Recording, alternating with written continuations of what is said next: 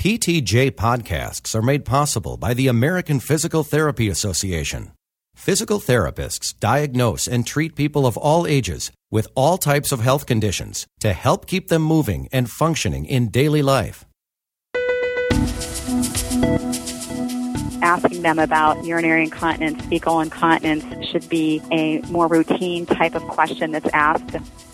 These exercises are much more complicated because you can't see the muscles but only four women of those 15 actually did 100% of what they were supposed to. There seems to be no focus on pelvic floor muscle training, and that could be a natural part of women's health.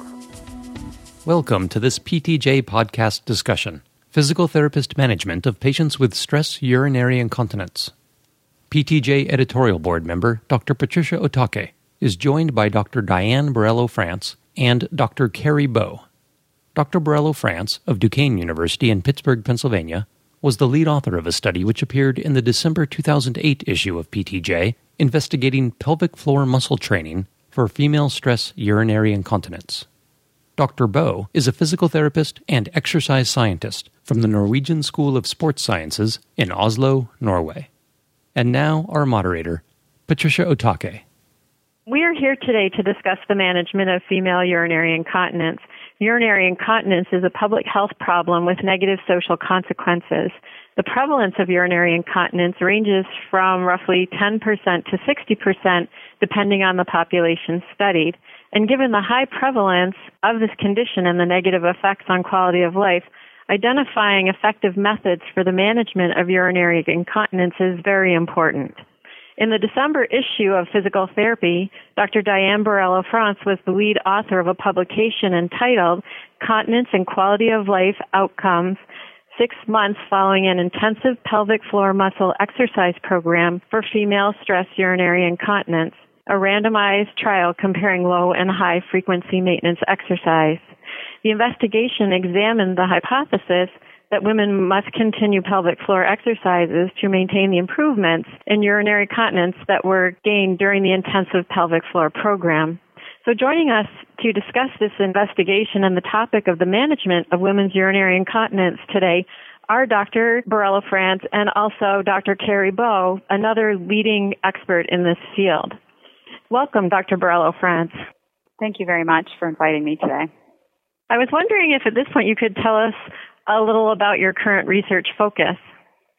Sure. In addition to the studies that we're going to be talking about, the majority of the research that I've done has really been part of two multi-center clinical trials that have been sponsored by the National Institutes of Health.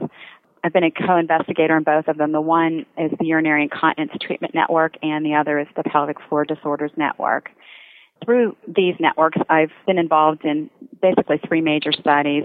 The first one is the Pelvic Floor Disorders Network CAP study, which looked at the occurrence of fecal and urinary symptoms in over 800 women after childbirth, published in October 2006 in Obstetrics and Gynecology.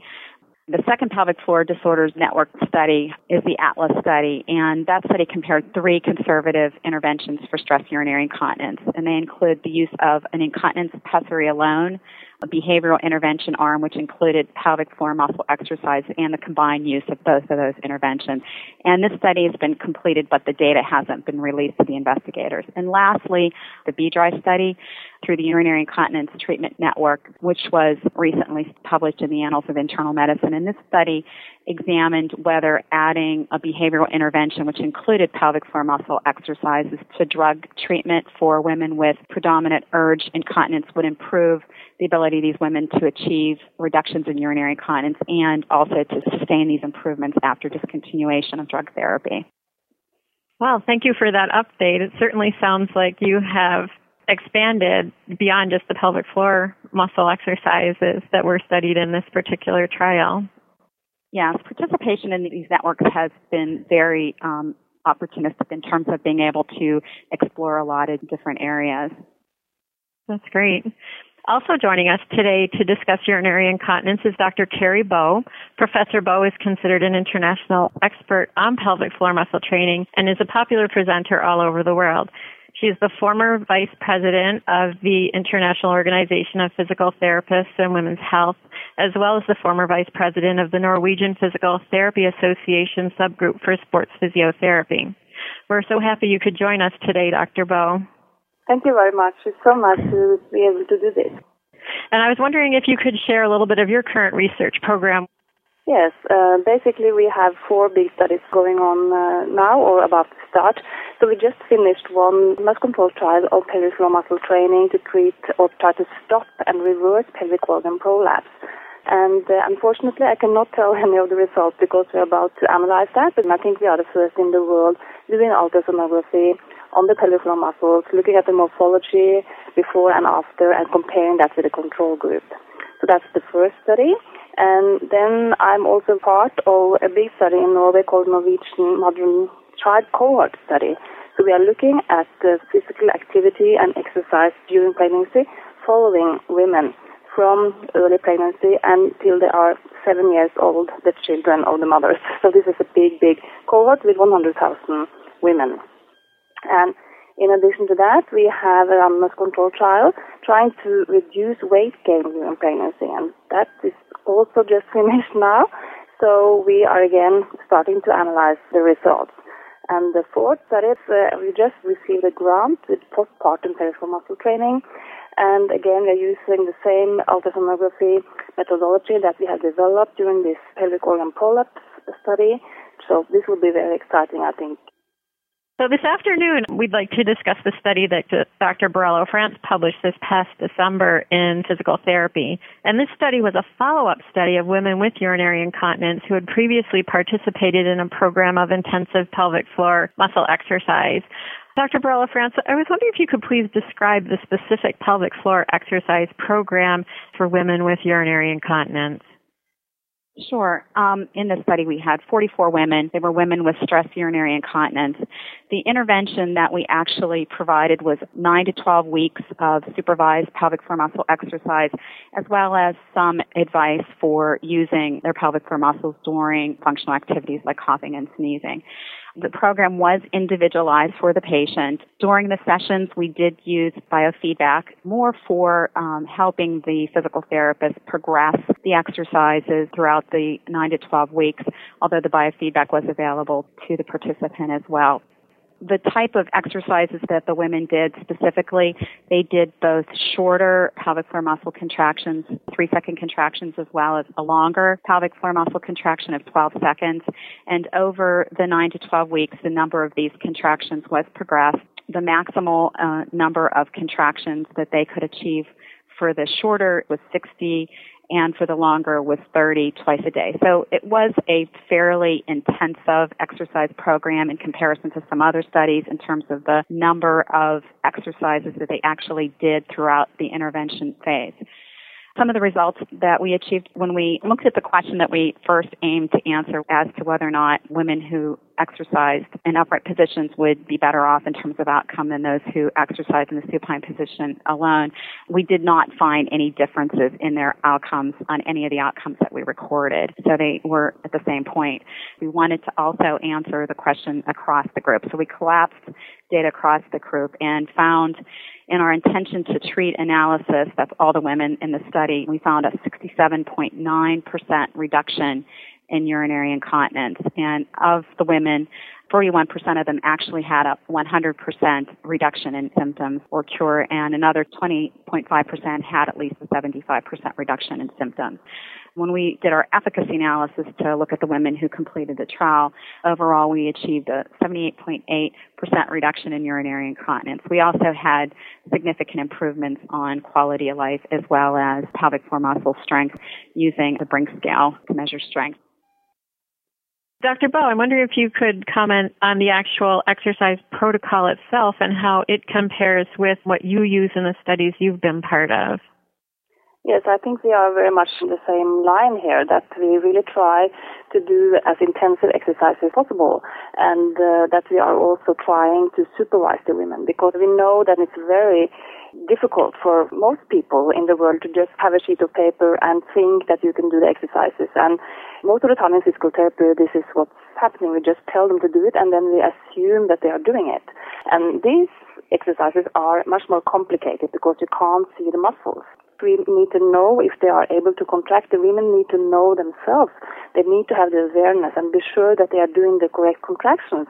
So I think uh, our thinking is really very much in line you you brought up the idea of asking patients to you know here's your sheet of paper now go and do these exercises and that really ties into the focus of the study that was published in December when Dr. Borello France was asking well they've got this great effect from the initial exercise period but what do they need to do to maintain it and I'm wondering if you could comment on the current trial then, Dr. Borello France, in terms of what you found and then how you would interpret that for our readers. Sure. So the second study, as you said, we looked at these women six months after the completion of the intensive intervention period. And what we wanted to find out was whether or not if we looked at giving these women a maintenance exercise program, if some of the women did the exercises at a low frequency, which we defined as one time per week, versus a higher frequency, which we defined as four times per week, if there would be a difference in how well they sustained their outcomes at six months. What we recommended to them was that at the end of the intensive intervention that they perform the exercises at the same intensity during this maintenance phase that they did in the intervention phase, meaning the actual number of exercises that we assigned them. But when they did them, they would only do them once a day. So the group that did them one time a week would only do that number once and then four times a week, four times. So the intensity was kept high, but we reduced the frequency of the exercises group. And we looked at the same outcomes at six months as we did at the end of the original study. The first question we really wanted to know was just really across everybody, did they maintain the good outcomes that they received over the six months? And across all the subjects, across the groups, what we did find was that status on bladder diary, urine loss on pad tests, as well as their pelvic floor muscle strength were maintained at the six month period. And then when we did our analysis between the two groups, we found that there were no differences between the higher versus the lower exercise prescription in terms of the outcomes. But I have to mention what's important to note is that of those women that did come back for the follow up, only 15 of those women actually kept track of their exercises in an exercise diary. And for those women, adherence appeared to be pretty high. It was 83% for the women in the low group and 72% in the high frequency maintenance group but only four women of those 15 actually did 100% of what they were supposed to.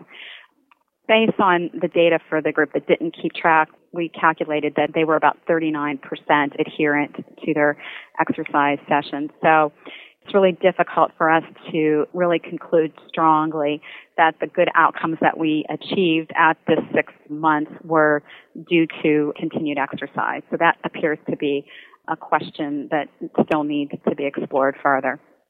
Mm-hmm. Dr. Bø, have you had experiences where you've had individuals that have been part of your study or part of your practice complete a program and then go into a maintenance phase? And I'm curious what your thoughts are about the importance of maintenance and your experience in are the women adherent and if they are, do they seem to maintain their function in a better state than if they're not? Yeah, well, this is uh, the problem for all exercise regimens, for all parts of the body. I mean, people are not following up the exercises, and this is a big challenge for all of us to try to motivate and try to have systems in the healthcare system or outside the healthcare system to make them maintain their exercises. And I think really that we need to have group exercises so they can join in groups and they could come and go out of these groups that should focus on the pelvic floor muscles just as we focus on abdominal training, low back training, we are doing a lot of thigh training, we are doing a lot of things, aerobic exercise as well. But there seems to be no focus on pelvic floor muscle training and that could be a natural part of women's health.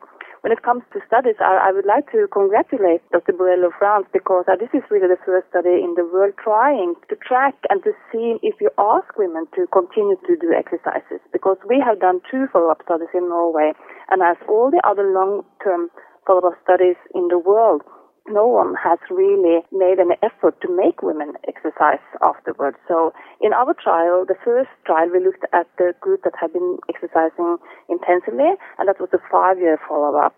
And at this time, 70% of the women were still satisfied, um, did not want further treatment, and 70% were also exercising regularly at five years. And I think that was quite a good thing, although the leakage had increased, but still 70% did not have a leakage on a provocative cough test. So that, that was a very good result. Then we did, I think, the longest follow-up trial in the world in this area. That was 15-year follow-up. And at 15 years, um, they had certainly reduced their pelvic floor muscle training, and also 50% of the women had surgery. However, the interesting thing was really that those who had had surgery were not better off than those who did not have surgery. So, uh, I mean, what is the alternative to muscle training? Some of the surgery studies really tell us that there are great uh, long-term results, but there are very few long-term studies in surgery as well, and they fail to mention that women have other forms of incontinence instead and that they have had more surgery, so it's not only one surgery, and there are a lot of side effects. So the pelvic floor muscle training is really, I think, and should always be the core of the intervention when it comes to stress urinary incontinence because this is really without any side effects and it's a very functional and effective way to treat incontinence. Mm-hmm. And it, certainly, I think that it's an area that is probably underutilized by physical therapists in terms of managing patients. Um, I have a question for you as well. Um, certainly in the U.S., with 30% of the adult population being in the obese category, I'm not sure what the statistics are in Norway. But what is your approach to someone with urinary incontinence that is obese and how much benefit could be related to using pelvic floor muscle exercises as compared to, say, an added benefit of weight loss then as well? I don't think we have any studies comparing that yet, but there are studies showing that reducing weight will reduce your urinary incontinence. So that's definitely a good idea to start with these lifestyle interventions. And then at the same time you start to have a weight reduction program, then you also start pelvic floor muscle training. But you know that the most difficult thing to do in the world is to reduce weight. So again, prevention, prevention, prevention. And um, well, we usually say that we are 20 years after the US in this thing. So we really try and how not to follow the US to have this big problem that uh, that you have. But it's coming all over the world because we are too sedentary. We are sitting too much. Life has changed, so we have to really plan to be physically active. And unfortunately, urinary incontinence is one major factor for women causing them not to be active because this is when they are leaking. So if you sit still and you are doing just some knitting or you're writing or reading, you are not going to leak. But if you are moving, that's when you are leaking, especially with stress urinary incontinence. So this is a problem because if you have for instance, women in the 40s and the children are starting to get more independent. The women, they want to start to exercise again and then they try and the first they recognize is a leakage and then they stop. So this is so important that we try to really motivate women to be physically active, but then to choose activities like low impact activities, fast walking, bicycling and uh, swimming, good activities to lose weight. But at the same time, again, also includes strength training, including pelvic floor muscle training. Just to expand a little bit on what Dr. Bø had just mentioned, she had mentioned that there really aren't any studies that really have compared numerous interventions at the same time for obese women. But there are several studies by Dr. Subak that have been published in the last couple of years. And what's interesting about these studies is that she found that with a weight reduction of 16 kilograms in women that were in this weight loss group, these obese women, that they experienced a 60% reduction in weekly urinary incontinence episodes just through the weight reduction. And that was regardless of the type of urinary incontinence. Also, this outcome was maintained at a six month follow up. So I think just that alone, that 60% reduction just in weight loss is very significant and comparable to some of the other studies that have looked at pelvic floor muscle exercise alone. Yeah, if you're starting a weight loss program and you then have a fixed exercise program that you're going to do and that you have a group training session, it could include both aerobic fitness exercises and pelvic floor muscle training because mm-hmm. you go to the gym for one hour, you have a great time, you are using, for instance, aerobic exercises and with good music, and then you also include pelvic floor muscle training in the program. And if you, for instance, in a weight loss program would do this exercise class three times a week, maybe that would be enough for the training if you are doing intensive exercises. We are focusing on abdominals and we're doing all other things, but the pelvic floor is still a taboo, I think, in the gym. Yeah, absolutely. And I'm familiar with your group exercise training, which I've seen you demonstrate that. And I think in the United States, that, as you said, talking about pelvic floor muscle exercises is still probably maybe a little bit more of a taboo because it's really not common at all to have those group types of exercise programs clinically or even in gyms and fitness centers. And also, I think uh, many women think that strength training is boring and pelvic floor muscle training can also be quite boring. And then I think it helps to do these other exercises also in the exercise class. So I think that's the main thing that you make a good atmosphere in the class, of course, that everyone feels that this is fun and that they are doing the other exercises. They are motivated by doing abdominal training and to work on the posture, to work on the breathing and to do other things as well. I wonder if we could just finish off with what I'd like to ask each of you to what advice would you have for clinicians that may discover in a history with a patient that they're seeing that there is a problem with urinary incontinence for their female patient? What sort of advice would you want the clinician to have? Well, I think the first thing is for physical therapists that any of the female patients or even male patients for that matter that come to their clinic asking them about urinary incontinence, fecal incontinence should be a more routine type of question that's asked and I'm hoping that that is more routinely done regardless of what type of patient you're dealing with, whether it's a patient with a neurological disorder or if it's a patient with a shoulder problem. I think that we need to educate our students as well as the physical therapists that are out there to make sure that that's a standard history question that's asked routinely. And then from there, if they don't have the expertise to deal with it, to certainly provide the patient with some education that there are things that can be done to help them and to give them referral to appropriate sources to help them get some help either through a physician or physical therapist.